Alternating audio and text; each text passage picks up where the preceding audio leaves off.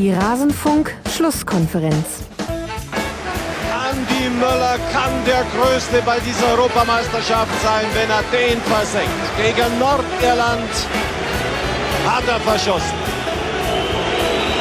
Jetzt hat er die Chance. Und Deutschland im Finale! Alles zur deutschen Nationalmannschaft.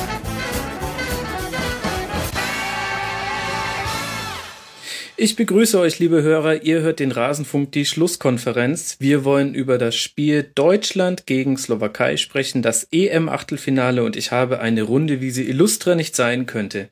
Ich begrüße bei mir Sebastian Fiebrich vom herausragenden Textil Textilvergehen-Podcast. Ich hoffe, ihr kennt alle seine Stimme schon. Servus, Sebastian. Einen wunderschönen Abend aus Berlin. Ja, aus der Hauptstadt nach München, das ist doch schön. Und aus dem nicht minder herausragenden Eintracht Frankfurt Podcast. Es ist heute wirklich die Podcast Creme de la Creme hier versammelt. Ei, ei, ei. Ja, Marvin Mendel. Servus, Marvin. Guten Abend, hallo.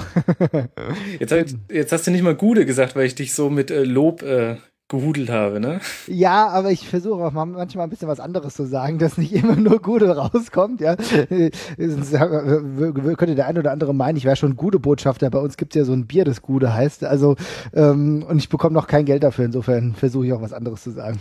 Ah, du machst einfach viele Dinge richtig, Marvin. Wir wollen über Deutschland gegen Slowakei sprechen. Ich habe es schon äh, gerade anmoderiert. Das Spiel ist äh, vor wenigen Augenblicken zu Ende gegangen und ähm, durchaus erfolgreich. 3 zu 0 für Deutschland. Am Anfang des Spiels stand eine Startaufstellung und ähm, in dieser Startaufstellung gab es eine Überraschung, Sebastian, nämlich äh, Mario Götze blieb draußen und dafür durfte Julian Draxler wieder anfangen. Außerdem musste auch Hövedes draußen bleiben von Beginn an und Joshua Kimmich durfte den Rechtsverteidiger spielen. Ähm, was waren denn deine Gedanken? Was glaubst du, dass äh, Löw zu dieser Entscheidung bewogen hat? Bei Julian Draxler könnte ich jetzt was sagen, bei Kimmich ähm, habe ich nur eine Vermutung. Also bei Julian Draxler bin ich einfach der Meinung, dass der, wenn er gut drauf ist, einfach zielstrebiger ist als Mario Götze zum Tor hin. Mhm. Und ich denke mal, es ist so ein schmächtiger Michael Ballack, ja, so Julian Draxler. Und das war, glaube ich, schon, wenn man so ein bisschen mehr Torgefahr haben möchte, wenn man möchte, dass auch mal abgeschlossen wird oder so, dachte ich, wäre das vielleicht eine gute Variante. Mhm. Joshua Kimmich, ich fand's mutig mm, und ja, Joachim Löw wurde dafür belohnt. Also, weil ich war nach dem letzten Spiel, dachte ich halt, hm, der ist schon ganz schön offensiv, der lässt ganz schön viel Raum hinter sich. Gegen eine gut konternde Mannschaft ist das mutig. Mhm. Ja, das waren meine Gedanken also. Marvin, deckt sich das so mit deinen Eindrücken von vor dem Spiel? Ja, auf jeden Fall. Das würde ich eigentlich genauso auch unterschreiben. Gerade bei Kimmich ist es so, ähm, ich muss sagen, ich fand das seine letzte Partie echt gut. Es hat mir gut gefallen. Ähm, aber er ist wirklich so der jemand, der eher in die Offensive geht. Und äh, vor dem Spiel habe ich mir gedacht, okay, das ist jetzt die Slowakei. Das ist nicht böse gemeint, aber da kann man auch sowas machen. Also äh, das ist jetzt, ne, ich meine, es ist die Slowakei und wenn er sich jetzt weiter in dieses Turnier hineinfindet, dann ist es ein guter Stepping Stone zum nächsten Schritt also ich bin ja eigentlich auch davon ausgegangen, dass Deutschland weiterkommt, wie gesagt, aber ähm, für mich war das eine sinnvolle Sache, weil du hattest davor halt mit Höwe des jemanden, der natürlich defensiv sicherer ist, aber offensiv wenig reisen kann. Für mich ist war das eine sinnvolle, gute Sache und langsam aber sicher scheint sich herauszustellen, dass wir auf der Rechtsverteidigerposition jemanden haben. Mhm. Genauso wie wir jetzt offensichtlich wieder einen Maulwurf in der Mannschaft haben. Die Startaufstellung ist in bestimmten Blättern jetzt tatsächlich, ich glaube, in drei von vier Fällen hat es jetzt gestimmt sowas. Ähm, aber wir wollen nicht abseits vom Sportlichen äh, bleiben. Lass aber so, so, so, so super überraschend war die doch nicht, dass man da jetzt sofort einen Maulwurf äh, wittern muss, oder? Ja, aber nachdem es jetzt zum dritten Mal genau gestimmt hat und halt auch die, der Wechsel schon überraschend war, würde ich schon mhm. glauben. Also es gibt auf jeden Fall eine Informationsquelle, die was nach draußen gibt. Aber ehrlich gesagt ist es auch egal. Also, ähm, aber ganz kurz, so ganz kurz dafür, äh, dazu, dass da, davon gehe ich auch aus, allein wie das aufgemacht wurde. Also ich meine, ähm, du hast ja gemerkt, das war nicht so eine Nebensächlichkeit, sondern da wurde dann auch ein bisschen mehr Promborium drum gemacht und deswegen gehe ich auch davon aus, dass es einen Maulwurf gibt. Aber ich sag mal, in der jetzigen Situation nicht ganz so dramatisch. Ja, ist auch die Frage, wie man Maulwurf definiert halt. Ne? Also ähm, der, größte Schaden, den es einem zufügt, ist, dass der Gegner früher die Ausstellung hat und die kriegt er eh eine Stunde vor Spielbeginn. Und es kristallisiert sich jetzt immer mehr eine erste Elf hinaus, äh, heraus, ähm, würde ich sagen. Lass mal über das Spiel sprechen, dann können wir nämlich auch die These dann mal diskutieren. Die erste Halbzeit begann sehr gut. Ähm, gleich Kedira Kopfball nach einem Großfreistoß und aus der anschließenden Ecke zimmert Jerome Boateng mit 240 kmh das Ding Volley flach links unten ins Eck und wir können auf einmal wieder nach Standards treffen. Ähm, die erste, die erste Viertelstunde der Deutschen war sehr dominant. Da gab es dann auch noch einen Strafstoß, über den wir gleich sprechen können. Was haben die denn da richtig gemacht, Sebastian, deiner Meinung nach? Also sie haben auf jeden Fall das Spiel nach vorne gesucht. Was ich ganz interessant fand, war, dass man sehr direkt nach vorne gespielt hat, also nicht so mit kurzen Bällen irgendwie, mhm. sondern schon immer Fahrt aufgenommen hat. Ich glaube, das heißt, dass du im letzten Kurzpass äh, hieß es irgendwie, dass das bemängelt wurde bei anderen Mannschaften. Das haben sie richtig gemacht. Also die haben gar nicht erst irgendwie abwartend gespielt oder so und die sich hinstellen lassen. Das war dann erst so zum Ende der ersten Halbzeit hin, dass die Slowaken sich ein bisschen besser ja, positionieren konnten mit zwei Viererketten. Mhm. Das ähm, am Anfang kamen die gar nicht so schnell hinterher. Das war ganz gut. Auch interessant finde ich, ähm, welchen Mix im Spielaufbau Deutschland jetzt hat. Also sowohl die kurzen, schnell gespielten flachen Pässe, die dann oft in so ähm, Dreiecks ähm, und Diagonalformationen ihren Weg nach vorne finden, aber immer mal wieder auch einfach, sobald Boateng den Ball hat, gibt's äh, einen schönen Diagonalball und der hat ja gerade in der ersten Halbzeit mit einer traumwandlerischen Sicherheit die Bälle verteilt. Das war echt schön anzusehen. Viel auch auf mhm. Hector.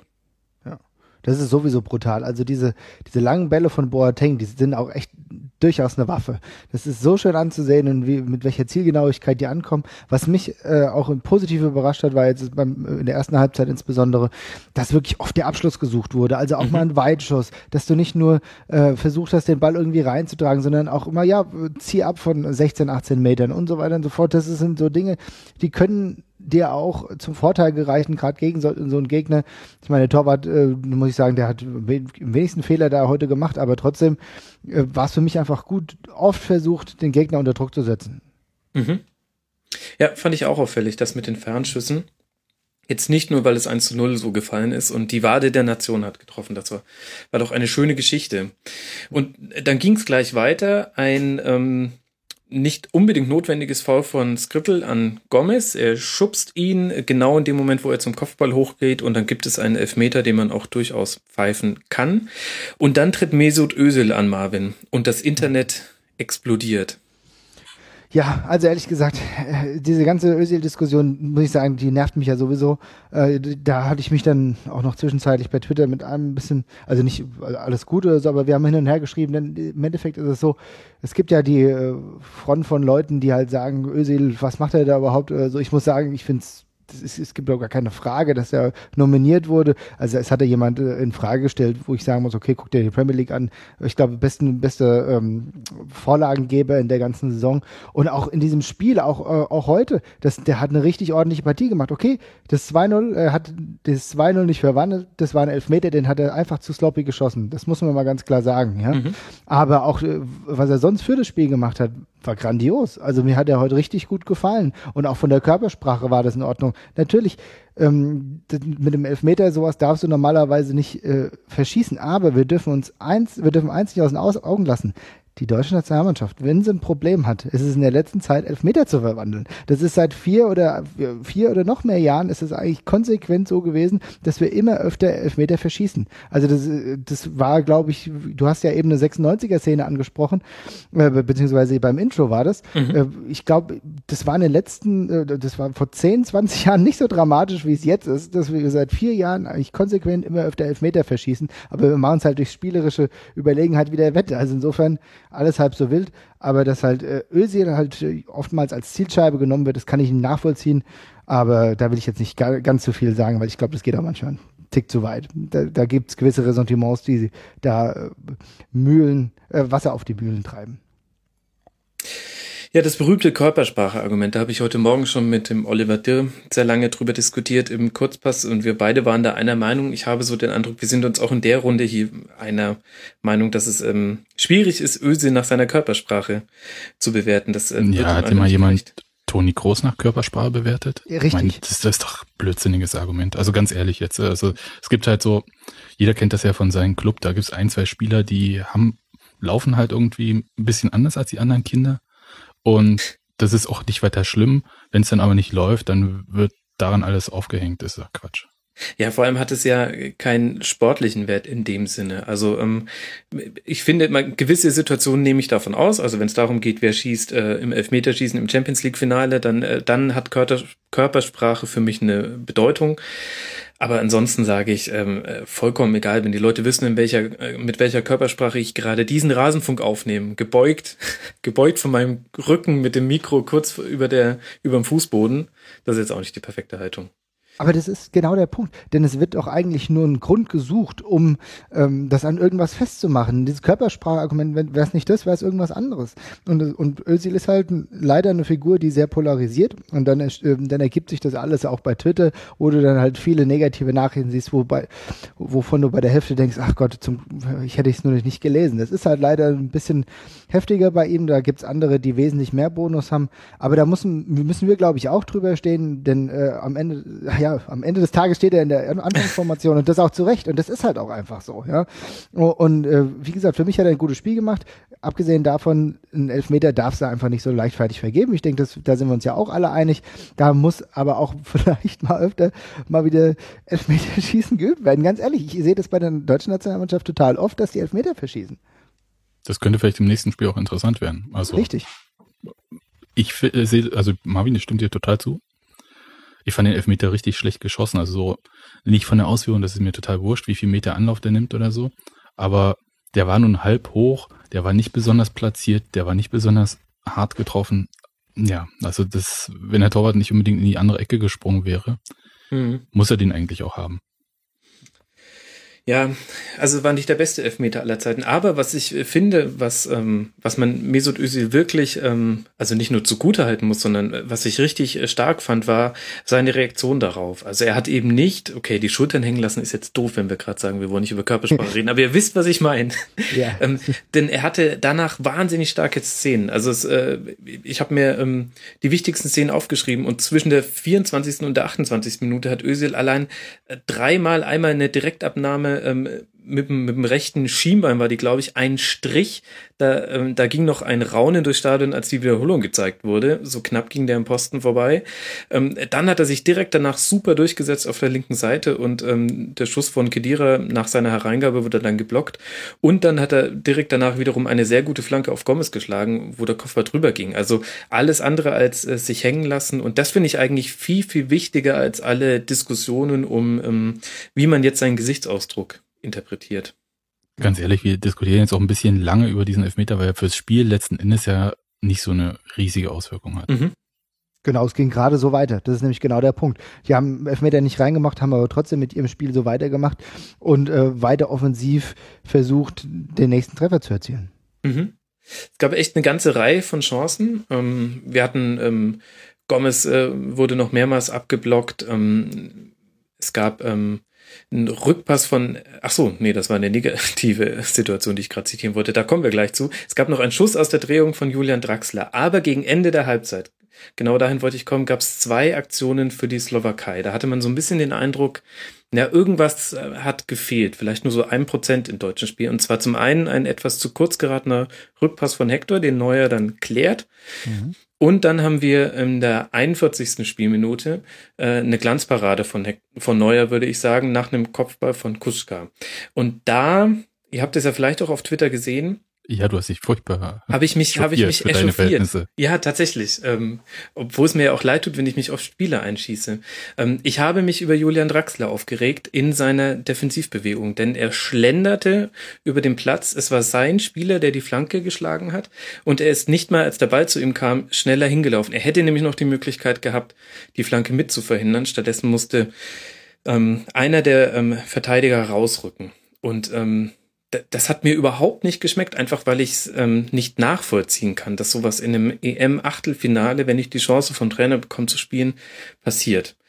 So, ich das Ganze hat sich dann noch ein bisschen durchs Spiel gezogen, dass mir dann immer wieder Szenen aufgefallen sind, ich aber auch selber nicht wusste, achtest du da jetzt einfach drauf? Ist das selektive Wahrnehmung und tue ich ihm Unrecht? Diese Frage habe ich Twitter gestellt und Twitter hat sehr durchschnitt, äh, sehr ähm, gemischt geantwortet. Ganz viele haben gesagt, nö, das ist auch immer so bei Draxler. Gerade die Schalke haben das gesagt, wobei man da auch nicht weiß, ob da nicht noch so ein bisschen verletzte Liebe mit dabei ist.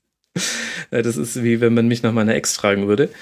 ähm, ähm, und einige haben aber auch gesagt, nee, äh, total lächerlich, jetzt das an so wenigen Szenen festzumachen. Wie seht ihr es denn? Marvin, fang mal an. Also ich sehe es so, zumindest so, dass bei Traxler schon ein gewisses Phlegma da ist. Also das macht er ja auch in der Bundesliga. Da ist er ja auch in der Defensivarbeit nicht immer so arg dabei.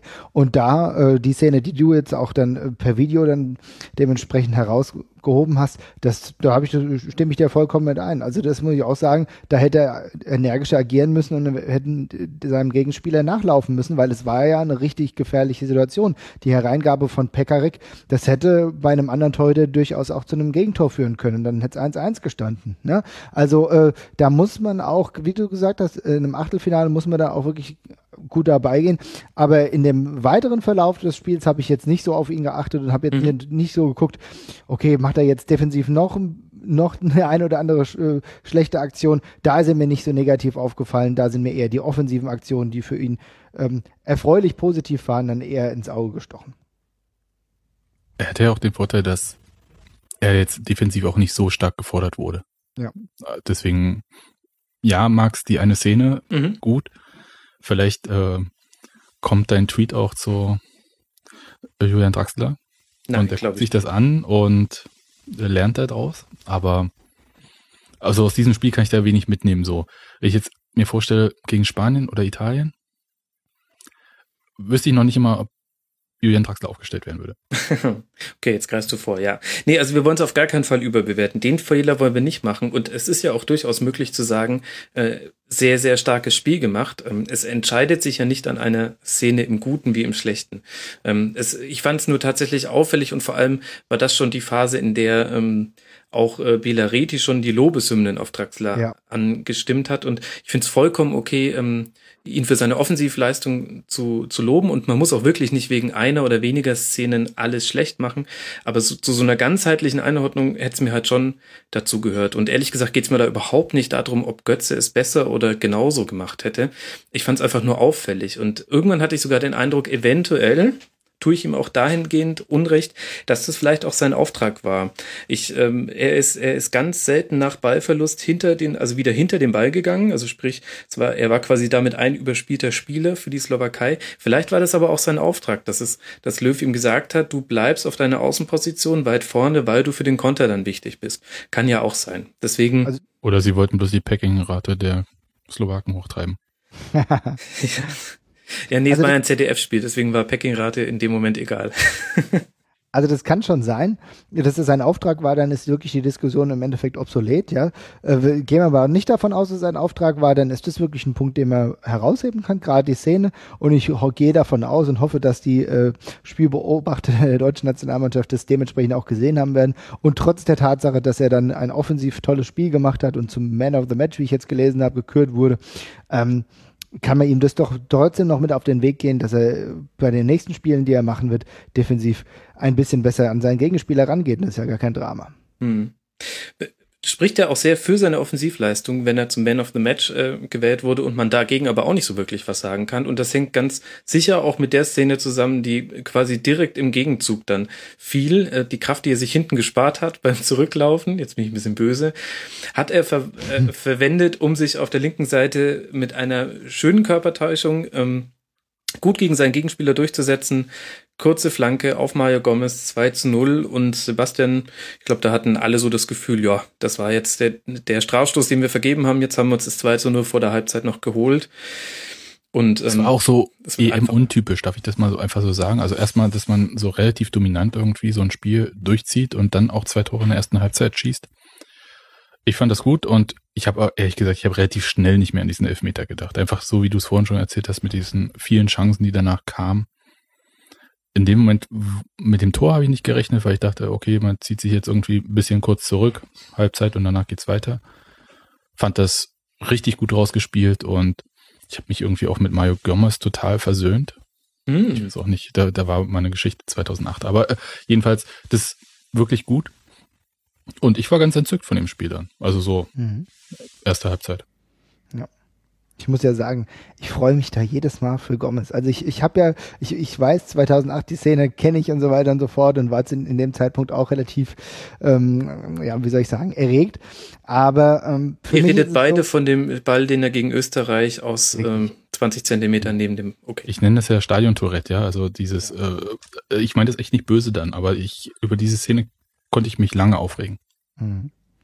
Und ähm, daran anschließend habe ich ihn, man verfolgt natürlich die Karriere von Gomez und wie das alles so ein bisschen schlecht gelaufen ist. Und jetzt auch in der Türkei, jetzt geht's wieder besser und jetzt hat er den Weg zurück zur Nationalmannschaft gefunden. Und das freut mich dann einfach, dass er jetzt auch bei der Europameisterschaft, bei einem großen Turnier, nicht nur bei Freundschaftsspielen, eigentlich auch wichtige Tore erzielt. Und deswegen finde ich das total klasse. Freut mich, dass es gerade ähm, äh, Gomez war, der das 2-0 macht und davor halt Traxler, der mit, mit der Hereingabe, das ist natürlich auch hat so ein bisschen, ja, das ist auch ein bisschen in my face so, weil ich immer gesagt habe, okay, Draxler, warum wurde der jetzt genau für, für den Kader hier nominiert? Ja, also weil Draxler war eigentlich so mein, mein äh, Problem, sage ich mal, wenn ich eins hatte, wo, wo ich im Vorhinein gedacht habe, okay, Europameisterschaft, Draxler muss jetzt nicht so zwingend auf der Rechnung, aber äh, sie strafen mich alle Lügen und das finde ich schön und das Gomez jetzt auch wieder regelmäßig äh, Interesse der Nationalmannschaft trifft. Super Sache. Mhm. Ich finde auch tatsächlich, ähm, habe da heute schon mit Oliver drüber diskutiert. Ähm, ich finde, dass Go also Gomez hat auf mich eine andere Wirkung, als er noch vor ein paar Jahren in der Nationalmannschaft hatte. Und zwar nicht nur vom Spielerischen her. Also ich finde, dass er jetzt näher an das kommt, was Klose immer so toll gemacht hat, nämlich den Ball mit dem Rücken annehmen und direkt mit einem Kontakt aber ablegen oder weiterleiten und damit quasi die Geschwindigkeit, die der Ursprungspass hatte, aufrechtzuerhalten. Ähm, sondern auch, wie er in, ähm, in die Mannschaft irgendwie eingebunden ist. Das ist jetzt so ein komisches, weiches Argument. Das ist auch schwierig, das von außen zu beurteilen, aber so einfach meinem Eindruck nach, ähm, der ist sehr locker, der hat sich total ehrlich gefreut, dass er nominiert wurde, ist aber auch gleich von Anfang an da sehr gleichzeitig demütig, aber ehrgeizig an die Sache rangegangen. Ich habe von dem kein Zitat gelesen oder auf einer PK gehört, wo ich mir gedacht habe, das ist jetzt irgendwie inhaltsleer oder der hat sich einfach nur gefreut, dabei zu sein, so ein bisschen so wie ein Poldi, der spielt. Ja, definitiv. der ist im- also Ich wollte gerade sagen, so ein bisschen mit dem Kosmos im Einklang. Also Ja. vielleicht auch einfach, weil er so viel erlebt hat, also auch so an Gegenwind, dass ihn sowieso nichts mehr schocken würde. Bin mir ziemlich sicher. Und ich habe auch die ganze Zeit diesen Klose-Vergleich im Kopf, muss ich auch sagen. Also als du das heute, als ihr das heute Morgen da irgendwie erzählt habt, dachte ich, ja, das ist es wahrscheinlich. Das ist für die nächsten Jahre unser Miros Miro Klose. mh. Ach, wer Also hätte mir das kommt- gedacht? mir kommt auch so ein bisschen vor wie so ein, äh, ich gucke ja viel amerikanisches Fernsehen, der kommt mir manchmal so ein bisschen vor wie so ein Reborn Christian, so, weißt du, wirklich echt im Einklang mit sich selbst und so, ja. Und wenn man dann immer denkt, okay, jetzt, na, jetzt haben sie ihre Religion gefunden und gut von mir aus, ja. Aber, aber genauso äh, glücklich, ich, wahrscheinlich hängt es auch einfach damit zusammen, dass er endlich einen Verein gefunden hat, wo er auch dementsprechendes, dementsprechendes Ansehen genießt, hat eine super Saison gespielt. Endlich passt mal alles, ja. Und ich bin froh, dass er das jetzt halt auch auf internationaler Ebene bei der Nationalmannschaft zeigen kann. Ich glaube, er ist auch gut eingebunden und ich würde mich echt freuen, wenn es so weitergeht. Mhm. Ja, ich glaube, da sind sich alle einig. Das ist echt ähm, eine schöne Entwicklung, aber ähm, hoffen wir, dass sich das auch noch äh, übers Viertelfinale und eventuell hinausträgt. Lasst uns noch über die zweite Halbzeit sprechen. Es ähm, ging los mit ein paar mehr Chancen für die Slowakei. Ähm, einmal ein Kuschka-Schuss aus 18 Metern, wo er zentral erstaunlich viel Platz hatte. Da hatte ich den Eindruck, da hat es irgendwie in der Zuordnung nicht gestimmt. Dann gab es einen Hamsik-Freistoß, der war drüber, aber gegen Manuel Neuer ein Freistoß schießen ist auch relativ frech. Ähm, ich weiß, ich weiß gar nicht, wie ihr das seht. Ich finde, die zweite Halbzeit, ähm, auch da durch die 2 zu 0 Führung war logischerweise das Tempo nicht mehr ganz so hoch. Ich fand aber, dass unter allem immer das Adjektiv souverän stand. Ja, also das sah mir aus, als ob man den Slowaken den Platz gegeben hat, den man ihnen geben wollte. Und auch die Zeit. Und auch wenn jetzt so ewig viele Tage schon wieder sind bis zum nächsten Spiel, man so ein bisschen das auf, also dosiert hat. Man Mhm. musste nicht so ähm, auf 100 Prozent gehen, so wie Frankreich meinetwegen davor. Das stimmt. Mhm. Samstag wird das Viertelfinale sein für alle Hörer. Das heißt, wir haben noch ein bisschen Zeit bis dahin. Aber es ist echt so eine gewisse Grunddominanz gewesen, ne? muss man sagen. Also stimme ich dir vollkommen zu. Also, und es hat gut gepasst, aber die Slowaken waren jetzt auch nicht so gefährlich, gab nicht so die Möglichkeiten, äh, beziehungsweise die Notwendigkeit, ja jetzt nochmal anzuziehen. Und dann irgendwann hast du gedacht, okay, jetzt so ab, der 60., 62., okay, jetzt legen wir nochmal kurz eine Schippe drauf und versuchen das Ding hier endgültig klar zu machen. Mhm.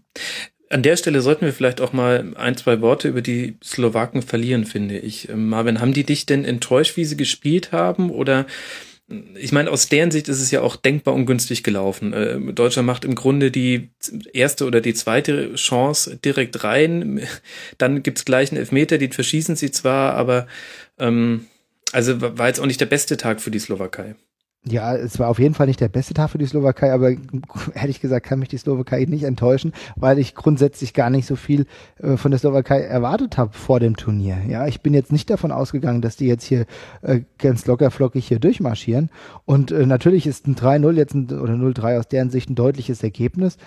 Wir sind aber auch als Gruppendritter jetzt auch nur weitergekommen für mich passt das alles, ja, und ich bin auch nicht enttäuscht. Du hast ja früh gemerkt, äh, ich glaube, es war ja relativ früh klar, dass es Krittel äh, der einer der Leader des, des Teams äh, mit eine gelbe Karte bekommt und dann wäre er eh die in der nächsten Runde auch nicht dabei gewesen und äh, Slowakei ohne Skrittel ist dann auch irgendwie schon ein bisschen schwieriger. Hamsik kam an dem Tag nicht zu seinem gewohnten, ge, ja, gewohnten Spiel mhm. und dann passiert es halt. Aber für mich haben die nicht enttäuscht. Äh, ich würde einfach sagen, dass, dass es einfach schon in gewisser Weise einen Klassenunterschied gab und Deutschland hat es dementsprechend gut gemacht.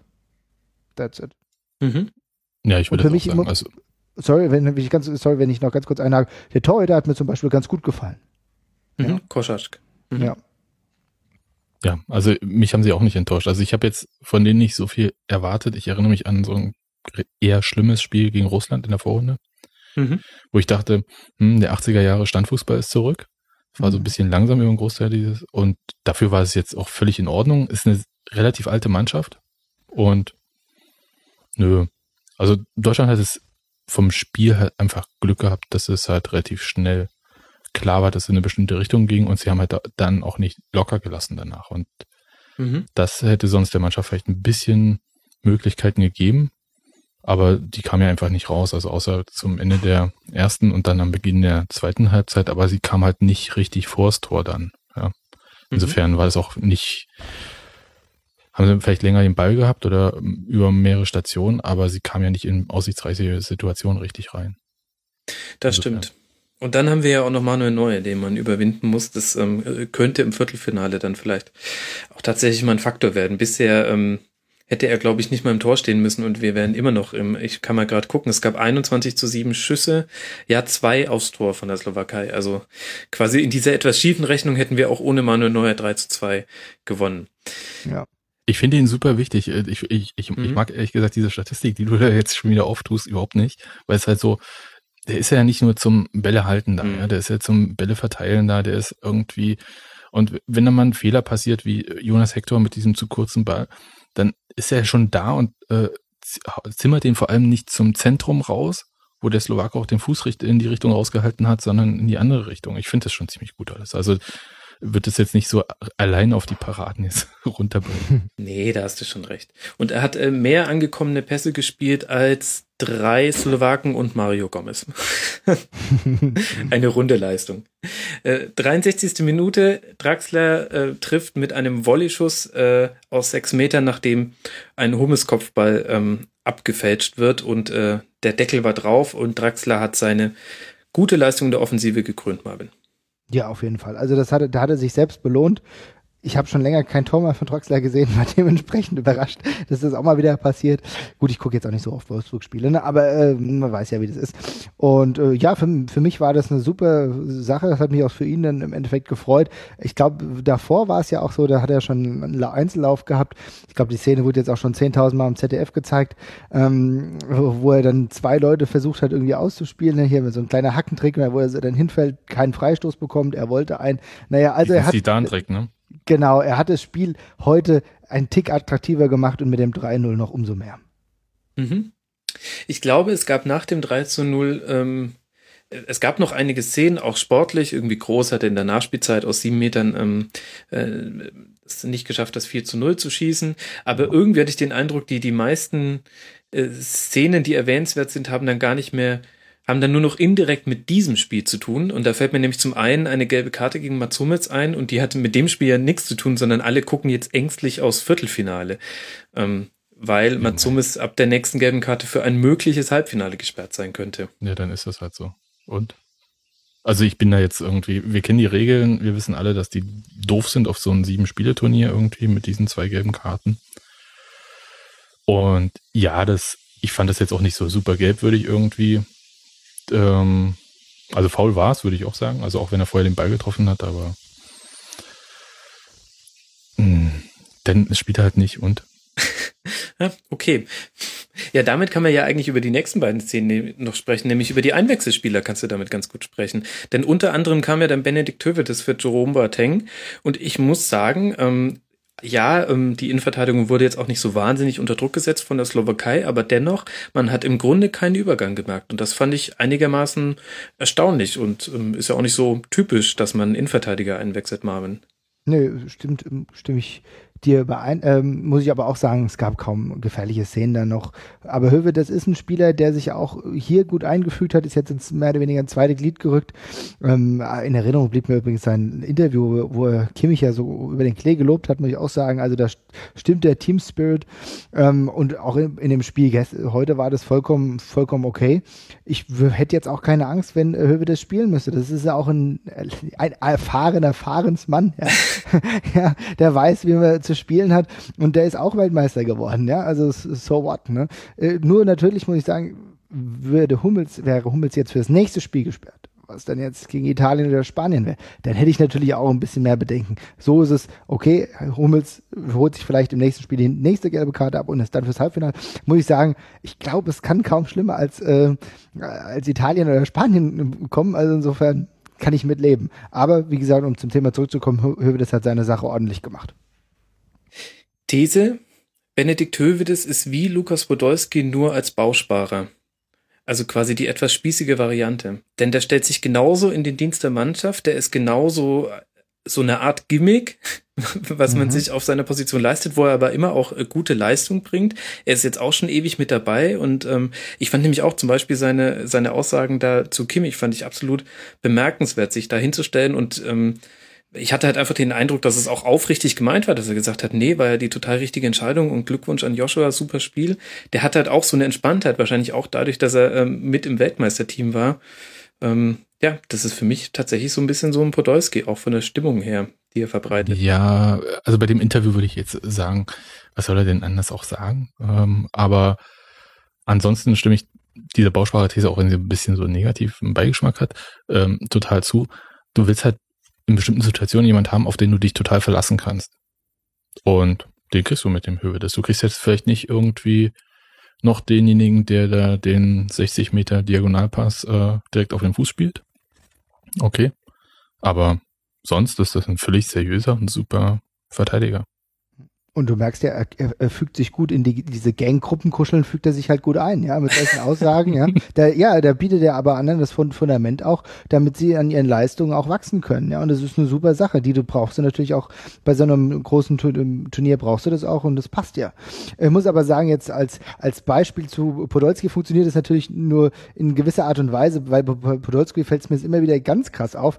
Der ist so, so ein bisschen der, der Kid zwischen Fußball-Bourgeoisie und dem Kicker-Proletariat, ne. Also du merkst schon, dass er der, derjenige ist, Podolski, wenn er reinkommt, äh, der, der beide unterschiedlichen Arten äh, Fußball zu sehen noch zusammenfügt, ja. Aber ähm, und Höwe das schafft es nicht ganz, aber ich glaube, er, auch er hat eine gute Position. Ja, das stimmt. Ähm, das war ja dann äh, das, die, die schöne weitere Nebengeschichte dann äh, der zweiten Halbzeit. Es kam dann eben nicht nur Lukas Podolski für Julian Draxler, sondern vier Minuten später auch noch Bastian Schweinsteiger und es roch alles ein bisschen nach 2004, Sebastian. Na, das Traumpaar war wieder vereint, ne? Hätte nur noch gefehlt, dass sie sich auf dem Rasen wieder küssen irgendwie. Ja. Ähm, ich fand's süß. Mehr kann ich dazu nicht sagen. Ja, aber bei aller Feierei und ähm, ich gönne wirklich äh, Lukas Podolski auch jede Spielminute und ganz toll und so weiter. Aber ähm, in dem Moment habe ich mir gedacht, ähm, wahrscheinlich werden wir Leroy Sané, wenn sich niemand verletzt, bei diesem Turnier nicht sehen, denn das war eigentlich ja. jetzt die letzte Möglichkeit für Joachim Löw, ihn nochmal auszuprobieren.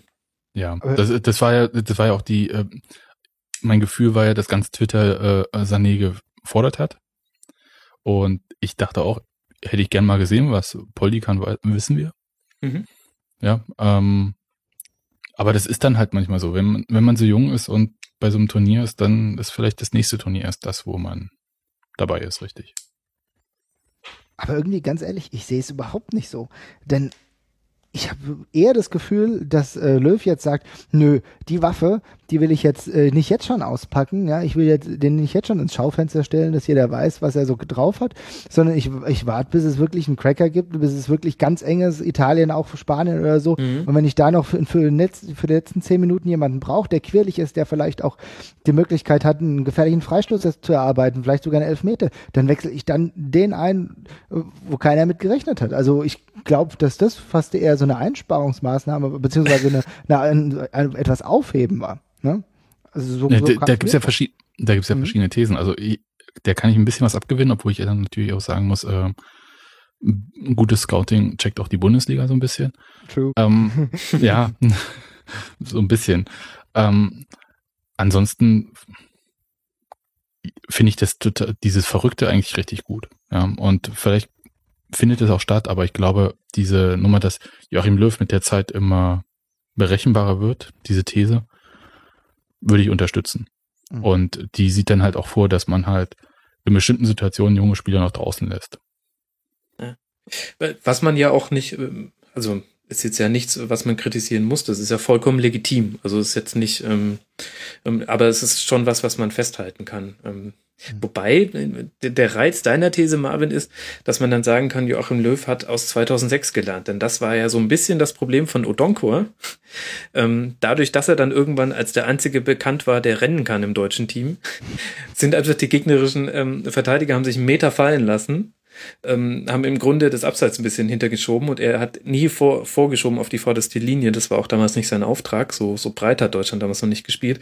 Und äh, ab dann war es eigentlich schon wieder vorbei mit der Odonko-Herrlichkeit. Ähm, das hat man dann vor allem auch in der Bundesliga dann sehr schnell gemerkt. Ja, aber das ist ja, das liegt ja dann eher an äh, David Odonkors äh, Art, ähm, so als One-Track-Pony irgendwie da unterwegs zu sein, während Leroy Sané vielleicht ein paar mehr Qualitäten hat. Stimmt ist mindestens ein Two-Trick-Pony. Minimum. Minimum.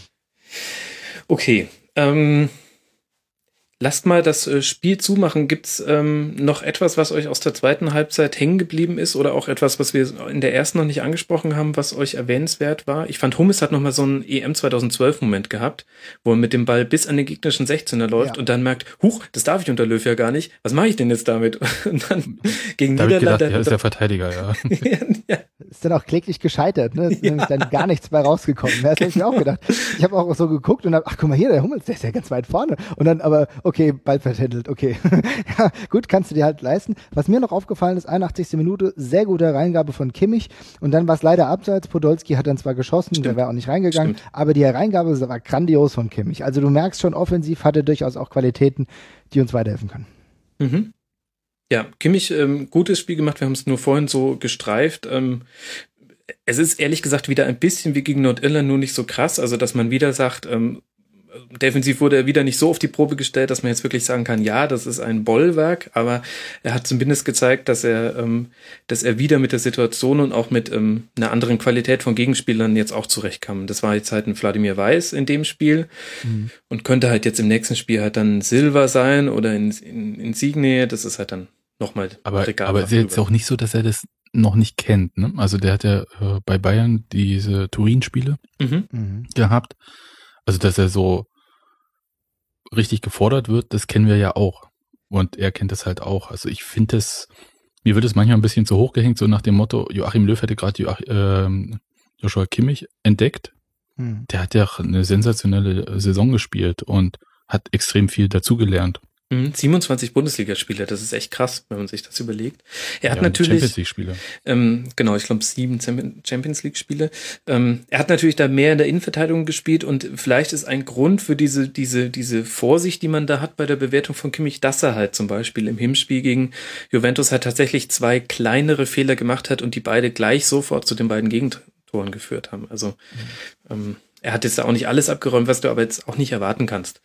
Ja. Ich habe den Eindruck, deswegen ist man da noch so ein bisschen zurückhaltender. Ich finde, er muss mal aufpassen bei Luftduellen, weil da äh, die Dinge, die ich gesehen habe, bei Kimmich in der Luft, diese ne regelmäßig daneben gegangen, beziehungsweise er war nicht der Sieger. Mhm. Und da muss er aufpassen. Er ist natürlich auf, aufgrund seiner Größe ist es auch ein bisschen schwierig, aber ähm, gegen andere Gegner kann das halt nach hinten losgehen. Ja, wenn wir gegen Spanien spielen, dann hast Ja, du nur, dann ist- hast du nur den Morata und äh, bei Standards noch äh, Piquet, den du da in der, in der Luft decken musst. Das ist ja eigentlich ganz angenehm. Ja, ziehen wir mal ein Fazit unter das Spiel. Sebastian, äh, deine, deine zwei Cent. Ähm, Zu diesem Spiel? Ähm, Du kannst auch gerne über ein anderes Spiel, aber eigentlich. nee, nee. Ich überlege die ganze Zeit. Das, das war so ein typisches äh, deutsches Achtelfinale, was wir sonst von den WMs kennen.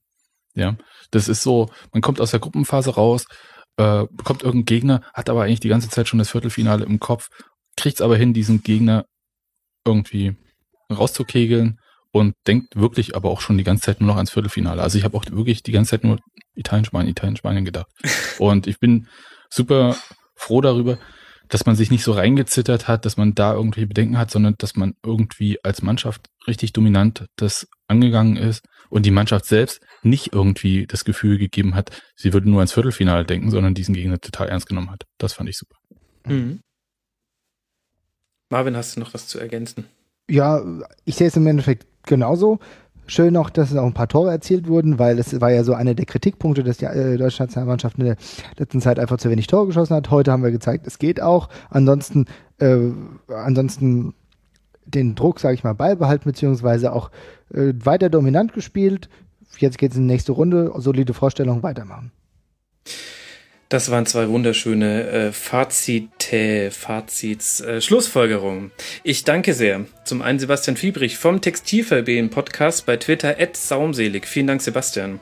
Ja, vielen Dank, dass ich dabei sein durfte. Ciao. Ja, mich sehr gefreut. Und vielen Dank an Marvin Mendel vom Eintracht Frankfurt Podcast at marv 2.0. Vielen Dank, Marvin. Vielen Dank und einen schönen Abend noch.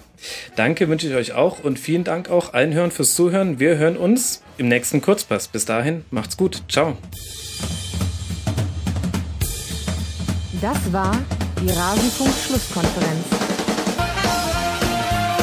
Wir geben nun zurück in die angeschlossenen Funkhäuser.